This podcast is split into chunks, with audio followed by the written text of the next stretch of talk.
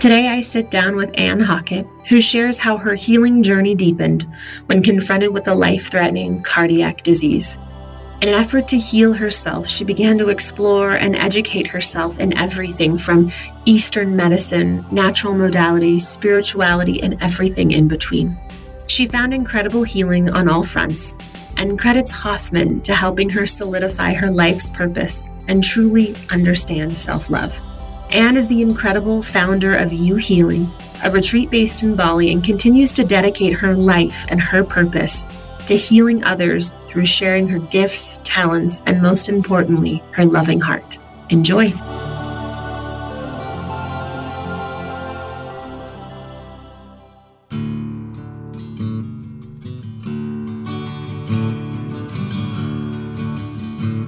Welcome to Love's Everyday Radius, a podcast brought to you by the Hoffman Institute.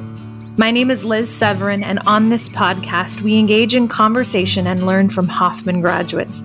We'll dive deep into their journeys of self discovery and explore how the process transformed their internal and external worlds.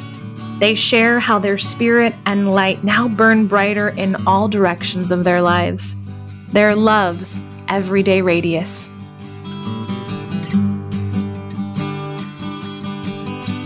Hi, Anne. Welcome to the podcast. Thank you. I'm just so delighted to be here.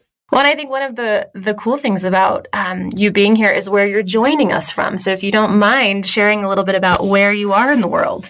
I'm in Asia at the moment, so I'm uh, sitting in an apartment in Singapore, but my home is in Bali. So I've, I've come here for uh, a stop off before I head up to Dubai for work. International traveler. Yeah, who's keen probably to begin to clip her wings a little bit. Fair enough. Well, do you mind sharing a little bit with us and the listeners about who you are and what you do in the world? Because it is so beyond fascinating.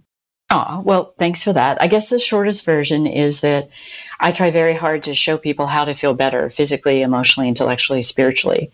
Uh, maybe better than they have in days or weeks or months or decades. And, and there are a variety of ways of doing that. And I've been doing this for at least 20 years because I really believe that when people don't feel well or haven't slept well, their ability to be of service to themselves is really limited, which then means that their ability to be of service to family, community, and planet is less. So that's kind of the down down of what I do. Although I don't tell people that, but they figure it out after a while. And uh, like I said, I've been doing this for 20 years. So my background is in public health and medicine.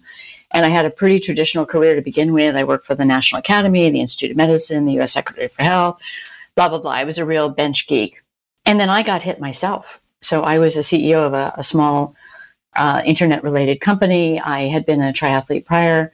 I was fit. I was happily married, two kids, and down I went. So I've had multiple surgeries, let's say 10. I've had four strokes, four near death experiences, all in the company of a cardiologist.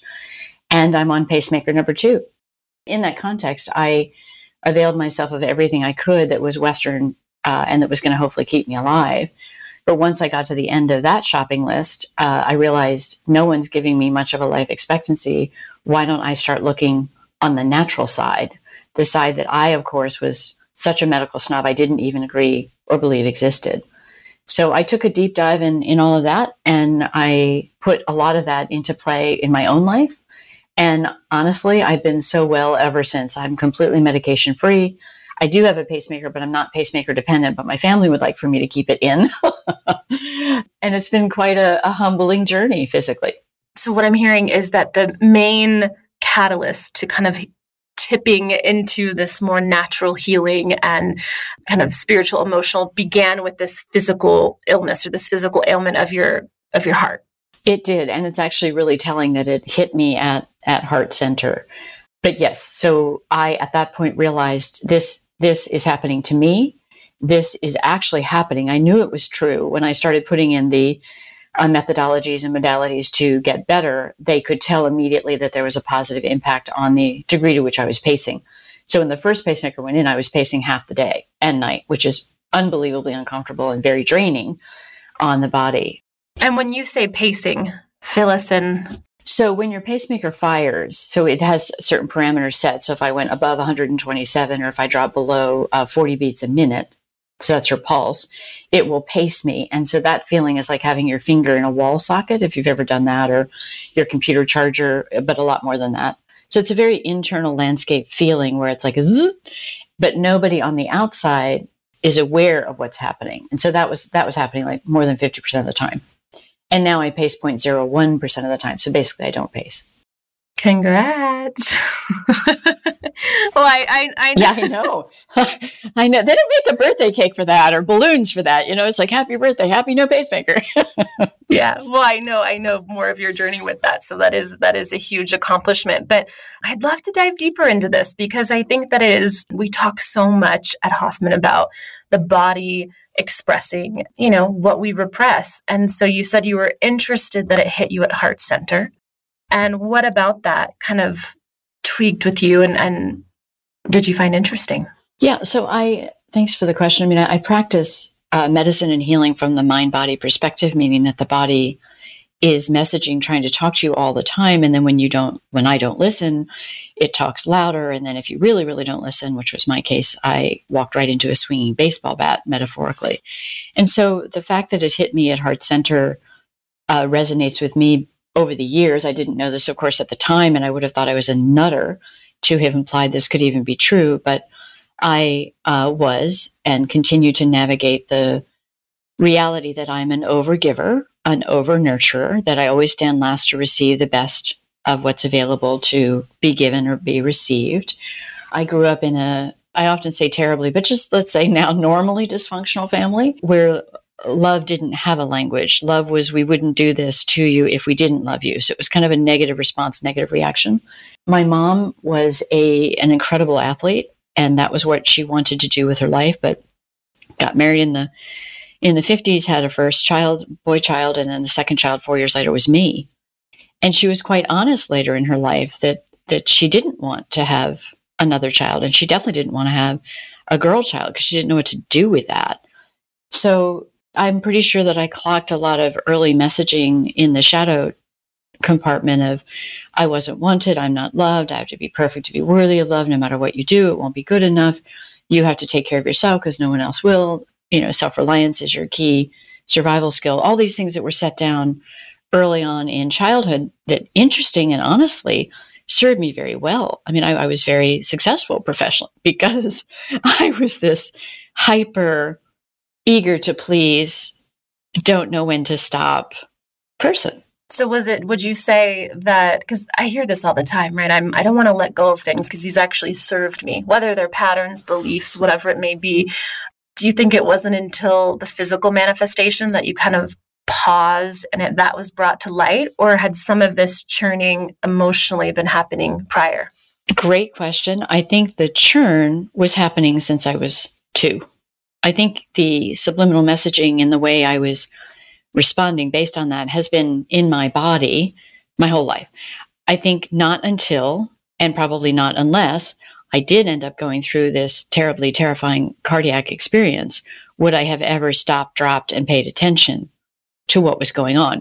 I only did that because my actual life expectancy was on the line. No, no one thought I was going to make it through this. And so when I realized that, it's like, why? I have two young kids and a husband I adore. I've got nothing to lose. So I'm going to open the whole thing. I'm going to open every can of worms. And I saw a counselor who I still see and absolutely adore. And that process began to safely and incrementally encourage me to look at it. And so um, from there, kind of beginning to open the doors, right? Beginning to look inside. Where did you go next? you kind of dove into some of the emotional because I know I know this natural healing world and all of those physical emotional components are such a big part of your life. When did you kind of ah, make that leap over and realize, okay, I believe this, this is working, this is healing me, I want to learn more? Okay, can I ask you, have you ever been so sure of something that you that you're quite stiff about it? You're just sure that you're right. Well, of course, Anne okay, okay. So you can resonate with that feeling. Like, don't don't even try to change my Absolutely. mind about this because I'm quite sure. Okay. So I, it just pains me to say it, but it's just true. I just have to be humble enough to say it's just true that that was how I felt about Western hospital pharmaceutical based medicine. I that was how I was trained. right? And so here I have this experience where I start moving into the natural world and it's working. And it's working quickly and it's actually working in a way that's measurable, which was important. So my medical team was seeing what was happening, of course, discounting it the entire time out of love and concern for me mostly. Um, but something opened, like a, a large, beautiful door opened. And I decided that I would allow my intellectual, snotty, snobby filters to retire a little bit. And so I went on to, you ask what was the first thing. So I got trained in Reiki by um, one of Asia's best Reiki masters. I started feeling things with my hands. I started knowing things, but I didn't want to make the symbols. And she gave me the freedom to say, then don't use the symbols. You just do whatever you want to do. Then I went on to study body talk, hypnotherapy, all kinds of other Eastern ways of accessing pulse therapy. So you read people's pulses and know a great deal about what's going on in the body. So I, I just decided that I would experience as much of all of this kind of nutter world as I could. And each time I did, something about it informed me. It was kind of like, you know, when you get in the car and you're trying to tune into radio stations and a lot of them sound a little bit off. This process for me was allowing me to actually tune in. So the radio station was coming through loud and clear. So I was beginning to know things. This this is where I sound really weird. But if it's okay, it just is my truth. So each time I had one of these mini strokes, I came back with an ability uh, that isn't considered normal. So I, I could see things, I knew things, I was receiving video clips. I would be on a plane or in an elevator, and I, I knew what was up for that person that, that they needed to have this scan done or that there was this certain issue wrong with their liver. And I didn't know what to do with it. So at that point, I really felt like I was moving into crazy lady land. And fortunately, again, I was able to find out here people who had navigated these. I want to say God given, but I don't want to put anybody off by that because I, I, it comes from elsewhere. It's not me at all. It just, it just travels through me. And I know that because each time information came, it was 100% accurate. And when I shared it 100% of the time, not only was it accurate, but it helped someone. And is are those gifts, abilities, is that something that you still are blessed with today? Is it still something that you bring into your work in your job and kind of with your retreats? Yes, I, I think at one point in my life, uh, well, I don't think I know, at one point in my life, I tried to walk away from what was happening to me because I knew that I was being judged by other people, that I'd lost my mind, you know, that I'd lost my filters, that my intellect was had gone down the drain. So I, I knew that I was paying a price for it in certain realms. But very fortunately, again, this lovely counselor, I remember him in a conversation with my husband saying, you know, is this okay with you, Steve? And he was like, well, it, she's not the person I married. And the counselor, you know, calmly said, well, can you describe what the changes are and, you know, how, how bad they are kind of thing. And as Steve described the changes, he realized as he was talking that there's nothing wrong with these changes, right? Because I mean, he he has a master's degree in mythology, so while he's an incredible intellect and does all kinds of normal things during the day, he he tootled off to get a master's in in mythology. So I knew I was safe, and then um, I started crying because my counselor said, "Do "You do realize that if Anne stops using these gifts, she will die," and he meant both emotionally as well as potentially physically. I agree with that. I think that it was hard coming, but the gifts that have come are gifts. They are gifts that I use in my work with myself, with my family, with uh, all that I do with you healing. And I understand that that is why I'm here. And that if I stop being of service, I will stop being of service and, and my time here will likely close out. But I'm not worried about that because, as I said, I, I had these four observed near death experiences. So I'm here for as long as I'm meant to be here, and then I'm there. and that's okay. Yeah. Well, and I'm curious, you know, as you were as you were talking about recognizing some of these patterns and beliefs of I don't mean to say people pleaser. I don't think that was the exact words that you used, but some of these boundaries. How do boundaries show up in your life? And how have you created boundaries? Because it sounds like even though you recognize that you are such a giver and it is still something that you do that is very much part of your life, how do you set up these boundaries now for yourself? Okay, so I could giggle for a long time because I have to admit that in my early 40s when all of this happened, I had no idea what the word meant except for you know when it equaled offense or a border of a country, but I, I had no idea what boundaries were. I had never been taught what they were. I had never set a boundary. I probably wouldn't have felt safe setting a boundary. So that took lots of time and lots of reading and podcasts and courses. And I have been somebody who's just of gobbled up everything that's out there that I think is is uh, legitimate. One of the questions that got posited to me early on in all of this was, in a world with no judgment, underline that three times. In a world with no judgment, what is the most self-loving thing for you to do right here, right now? So, in a world with no judgment, what is the most self-loving thing for you to do right here, right now? And that kind of long sentence with a few commas in it has guided me ever since. So I have this ability to feel in my body when I'm out of sync, when I'm not okay, either where I am or with whom I'm spending time or what the conversation uh, entails. So I know when I'm not comfortable. And then I ask myself that question. And I've only, maybe in the last 10 years of my life, uh, and I'm on my sixth decade, in the last 10 years of my life, have I really understood what boundaries are and how to safely and appropriately lay them down, share them. And the gift for me is I have two daughters that just turned 27 and 26. They are so talented in this area. They are so practiced and skilled that they call me. They call me up on it. You know, mom, mom, what do you really want to be doing right now? Like I might say, hey, does anybody want to stop and get a cappuccino? and they'll say, well, they'll just stop walking. They'll turn around and go, mom, do you want a cappuccino? And I have to check in and go, um, actually, I do. They could. So would you like to go get a cappuccino now? Yes. Would you like for us to go get a cappuccino with you? Yes. Okay. So I have these two angels flanking me a lot of my life, helping me. And you've mentioned a couple of times you healing, and I know that is the name of um, your company and retreat. And tell us a little bit more about you healing specifically. Oh, I love to talk about this. So you'll just have to ring a cowbell to get me to be quiet. So, you healing was birthed out of what happened to me. I remember literally being in my cardiologist's office with about 16 young tech guys trying to figure out what was wrong with the technology instead of what was right with me. And I started to cry, and so did my cardiologist. But I wasn't crying like, you know, it was just there were there were tears of bliss, as they say up in Rishikesh, where I knew I knew what had happened, why it had happened, and where I was supposed to go with it. I didn't have an earthly clue how, but I knew that that was what I was supposed to do. So I started you healing.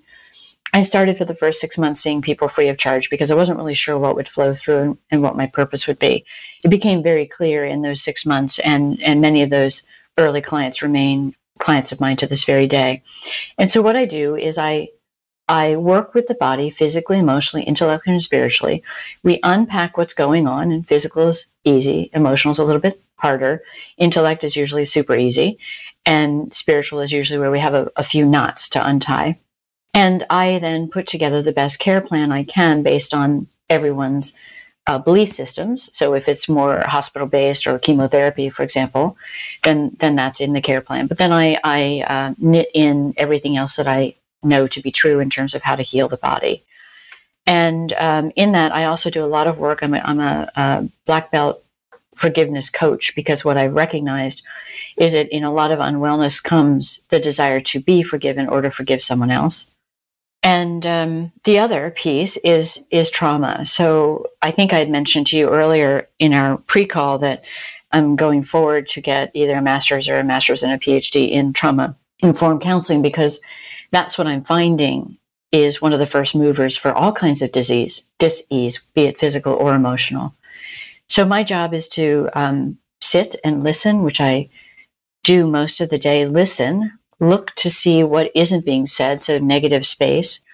And usually I end up feeling like I'm probably one of the top five people in that person's world who's really for the first time ever fully witnessed them without judgment. And I know part of the that's one-on-one work and then the retreats that you hold fasting is a large portion of that is that correct yes care to speak a little bit more about the power of fasting and um, why you've brought it into your work and kind of made it such a um, crucial part of healing um, okay, so the first quick answer would be we know now, uh, factually, clinically, evidence based medicine, that 80 to 90% of anything going wrong, whether it's acne or or leukemia um, has to do with the gut. It originates in the gut. So, gut health is everything. And positive gut health lays down a red carpet for health generally. how I got involved with it was uh, a friend of mine who was my master in every way said, let's do a retreat together. We brought together people who were high acuity. So they had three, four, five diagnoses, very seriously ill. They sent all of their paperwork to us in advance. And we asked them after the end of seven days to go back to the same doctor, same lab, same radiologist, etc., to have a, a, a check in. The reason for that was to be able to compare apples to apples. We did one and then we did two, three, and four of those high acuity retreats because what was happening was a large percentage of the people who came were trending in a very positive direction. And their medical teams were saying things like, this is unheard of, or, you know, this is impossible, or this is, you know, quote, a miracle. So at that point, I thought I was trying very hard not to do it, but it became very clear that I was supposed to do it energetically. It was clear. So I just decided I'm going to go with this. I think this is what the call is.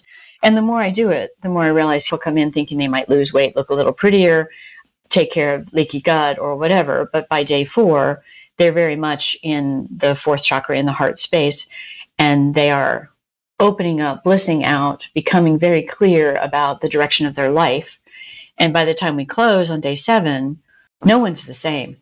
The room is just so high because they're letting go not only of their physical, if I'm allowed to, to be crude, they're letting go of their physical crap, but they're also moving into the uh, power of getting into the emotional stuff and then the disconnect to spiritual.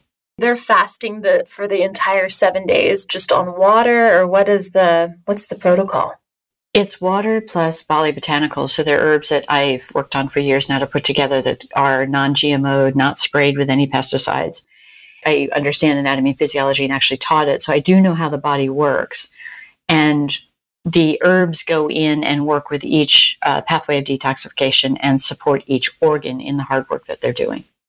Most people aren't hungry. it's the first question. First question I'm always asking: Am I going to starve or am I going to die? So far, no one has, and you know, being hungry is a thought, but most people don't suffer. Well, I'm curious because uh, for me, what's coming up is I think the the it would be more of a mental challenge right? And so I'm curious, does that come up for people? Kind of the the mental fortitude to be able to abstain from food for that long? In all the years, I've just had two people actually cheat, and I can tell when they do. So, and that's that's a lot of people uh, who haven't cheated. And then the other is that the self selection of people who who fall into a practice like this are usually very high achieving, poly perfect, drive myself very hard, and so they they set themselves up to succeed. And part of my job is to distract them. So we're together for four hours a day or more, but we're together for four hours a day. And my job is to distract them and, and be funny and goofy and, and give them information in a least common denominator way so they can take it on right then and, and change their life. What I'm curious about is the kind of taking this holistic approach of the body, of the mind, of the emotions, of the spirit. And so you're saying kind of first pathway in for these retreats that you set up is is the uh, fasting. And then are there other practices brought in to sort of support, you know, an emotional deep dive or spiritual connection or quieting that intellect? Yes. So the intellect gets quieted probably by, by day two. And then by day three, kind of roundly dismissed from the retreat. And people feel it in the retreat, I'm trying to drop in as many of the practices that I use to try to help me be better day by day or year by year.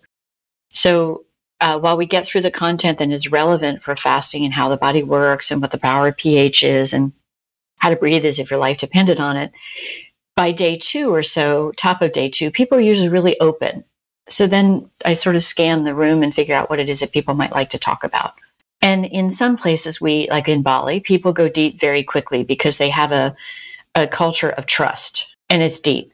In other places, let's say New York or Dubai, perchance, there are issues with trust. People traffic in other people's information. So I have to be aware of that. When you asked me earlier about boundaries, that's that's my job. And people say safe space is just a bunch of language, but it's actually um, a spiritual practice to create safe space so that people can afford to be themselves. Absolutely. I mean, I think that's I think that's the power of creating a safe container, right? As it's and like you were saying, sometimes just witnessing people for the first time in a way allows them to finally feel safe and okay, I can begin to kind of release and reveal parts of me. Yes, and and I want to really honor the Hoffman process. I'll try not to tear up with this. I really want to honor the Hoffman process. I caught myself the other day. Uh, it was a casual dinner party, but someone um, was was suffering, and I was sitting next to that person, and they were talking about, you know, what do you offer with your healing? And I said, I went to the Hoffman process and explained blah blah blah about that. I think we'll get into that more. But I said what I what I came out of the Hoffman process with was non judgment. That I walked into a room with people that I thought were better than me, looked more put together than me, only to realize over the course of the of the course and getting to know each other that we we all shared the common human bond of the Buddhist version of suffering. By the end of that week, I would have given anyone in that room a kidney. Anyone.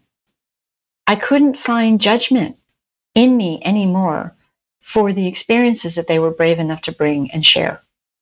And that has lasted in me since then.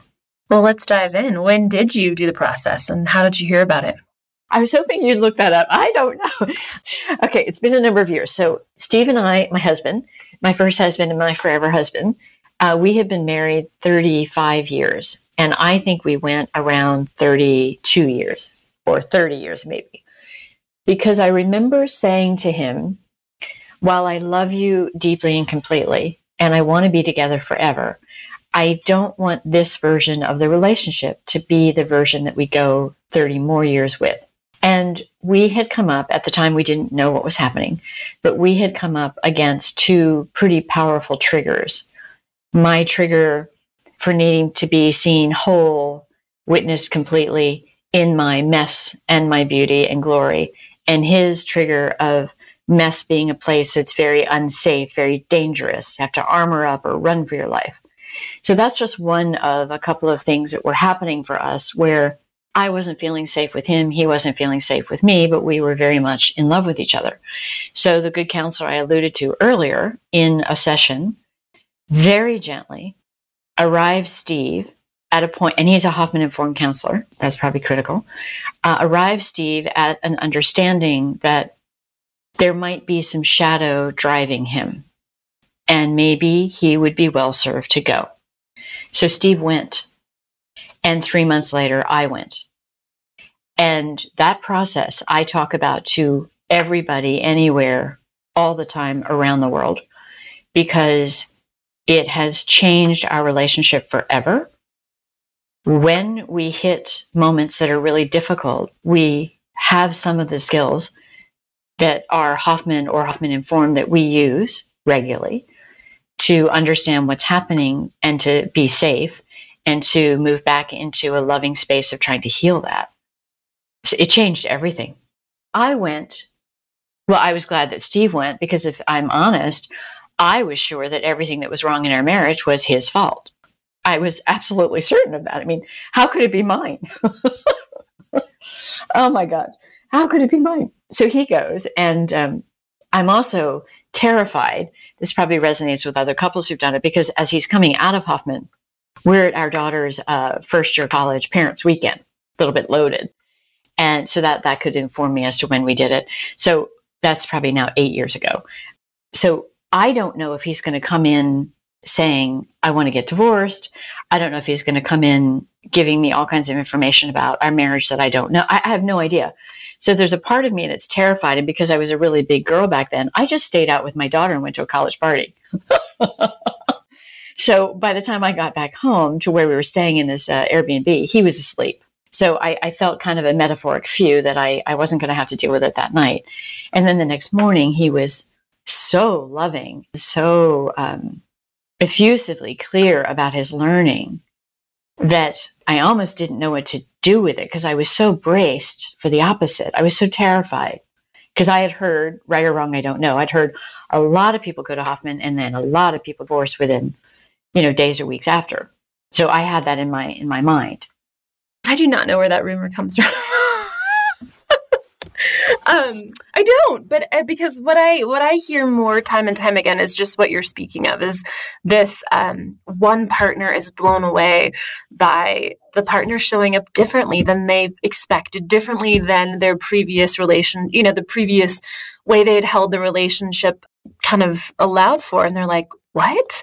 And then through that, they get curious, and it's like, well, I got to see what this is all about.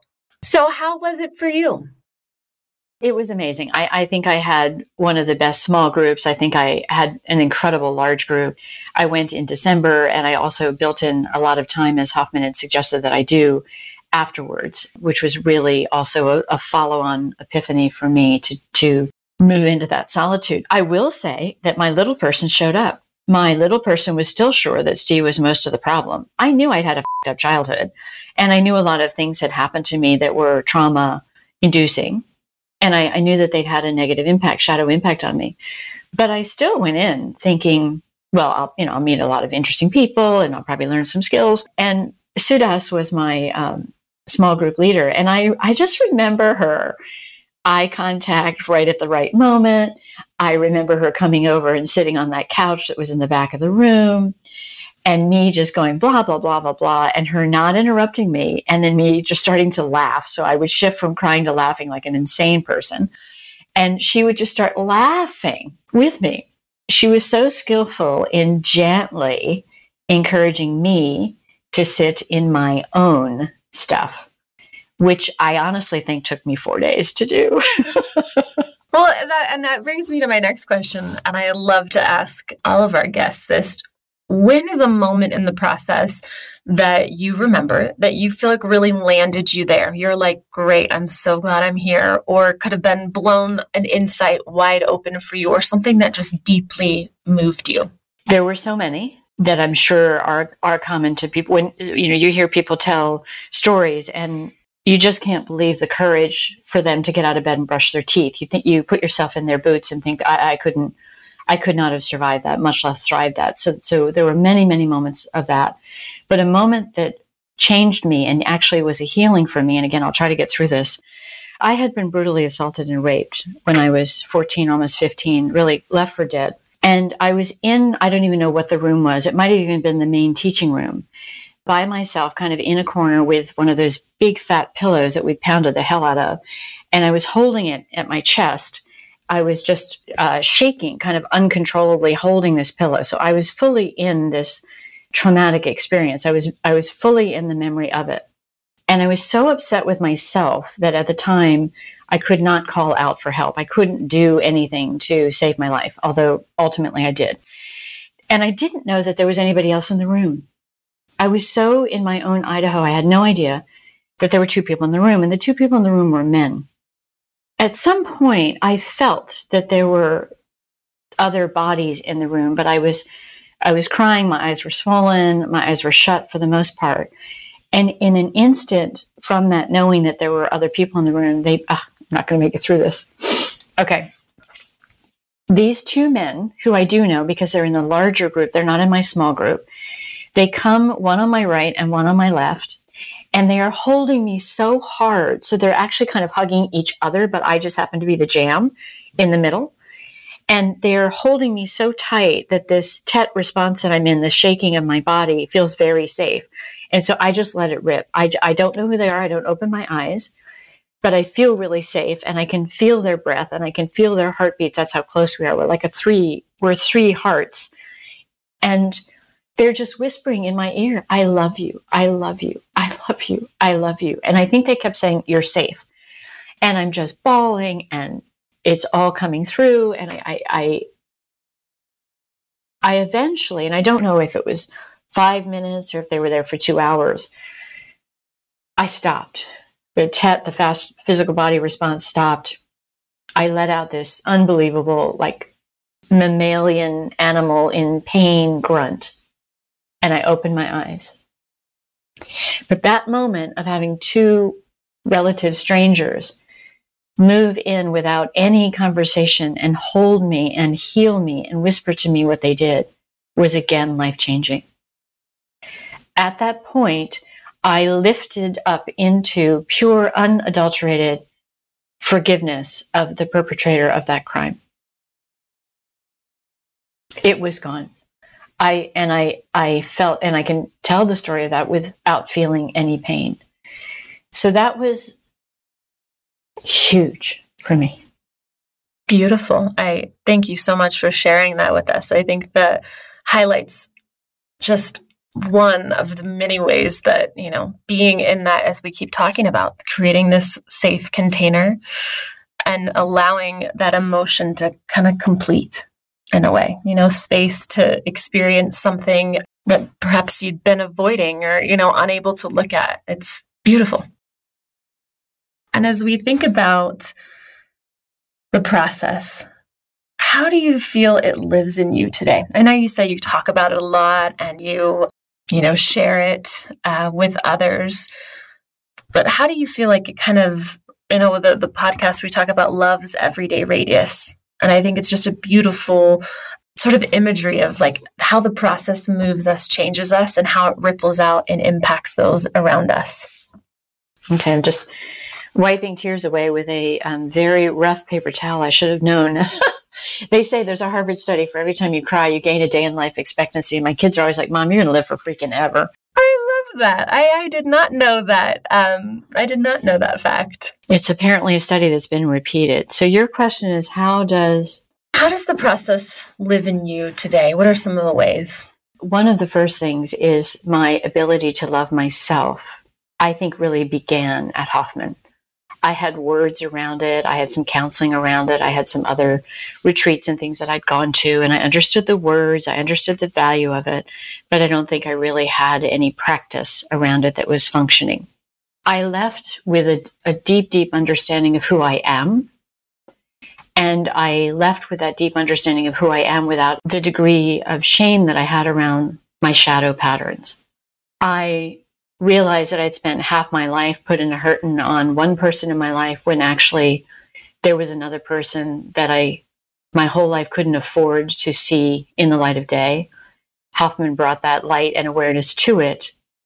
And I was also through a couple of practices that we do while we're at the Hoffman experience, I was able to move into deep forgiveness. First acceptance and then into deep forgiveness for for the reality that there were there were several perpetrators. So one I think is self-love, which is a practice that I regularly that question, you know, in a world with no judgment, what's the most self-loving thing you can do right here, right now? I ask myself that a lot and I try to operate more from that because I have historically been an over nurturer. In my relationship with my husband, on my good days, when I'm all full up, I've done my meditations and I've done my self care, he can safely go sideways and I can hold that space and know that this is actually not about me. This is a bid for love because he's in pain.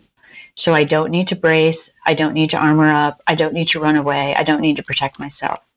That, when we do it, is an amazing experience in our marriage where we can shift things and change things right then.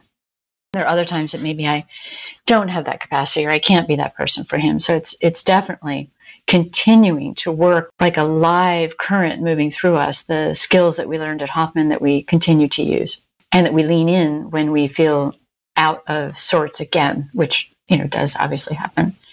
With my work, I feel like what I do is I offer hope. My backpack is full of hope, and, and that comes from hearing other people's experiences, which is what some people say hope stands for.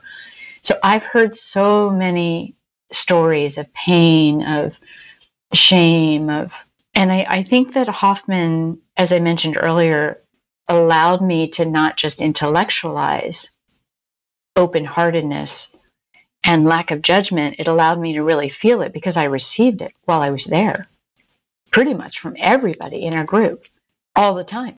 And I, I do feel when I sit in my client work that that is that is what I'm able to offer. I'm able to listen and see it as it is without any judgment of the other person, or really any need to fix the other person. And I think the last piece is that I felt this way before. So I grew up in a, a Quaker. My grandparents were Quaker, and my grandmother was well. Both of them were, were of tremendous service, and so service was something that was served for breakfast. You know, it's if you have any skills or any anything, whether if you have ten dollars, give eight away. If you have intellect, give 90% of it, or teach. So I've always been a person of service. But I think post Hoffman, I became very conscious about what it is that I'm actually doing. What what really is my reason for being here? And I feel quite clear with that. So I would I would credit Hoffman for all of that. Well, and I could probably dive in and ask you a million more questions because you touched on so many pertinent, big, loving, intriguing topics. So I want to thank you for that. And I really want to thank you for um, sharing with us your, not your mantra, but your, you know, that question you ask of yourself. If, if so, I'm hoping you could repeat it once more for us. I can. In a world with no judgment, that's the big part. In a world with no judgment, what is the most loving thing I can do for me right here, right now? Well, thanks. I hope that question allows people to, to ponder and pour some love into themselves. And so I want to thank you again for spending your morning, um, my evening with us, and just opening up and letting us see a different side of you. Well, thank you. I it is a different side because I've never talked this much. I'm always in in a posture of listening. So I appreciate you listening and listening so deeply and again, I just want to wrap my side up by saying that out of all the things that I've gone to and and the world that I have searched over, the Hoffman process is and remains the most powerful thing I ever did, ever. And I share that reality with a lot of people. And I always say, you know, when when the pain is staying the same exceeds the pain of change, go. Don't even think about it, just go. When life arrives you at that at that place and everybody knows what that feels like, right? It's the perfect time to go. And it's a gift that we've offered our daughters, who I said were 27, 26, when it makes sense, when they feel like it's relevant for them, when they have enough life experience underneath them, because they both recognize that their parents are not the same. And, uh, and therefore, our family is not the same. It's better. Well, thanks again, Anne. You're very welcome. Thank you.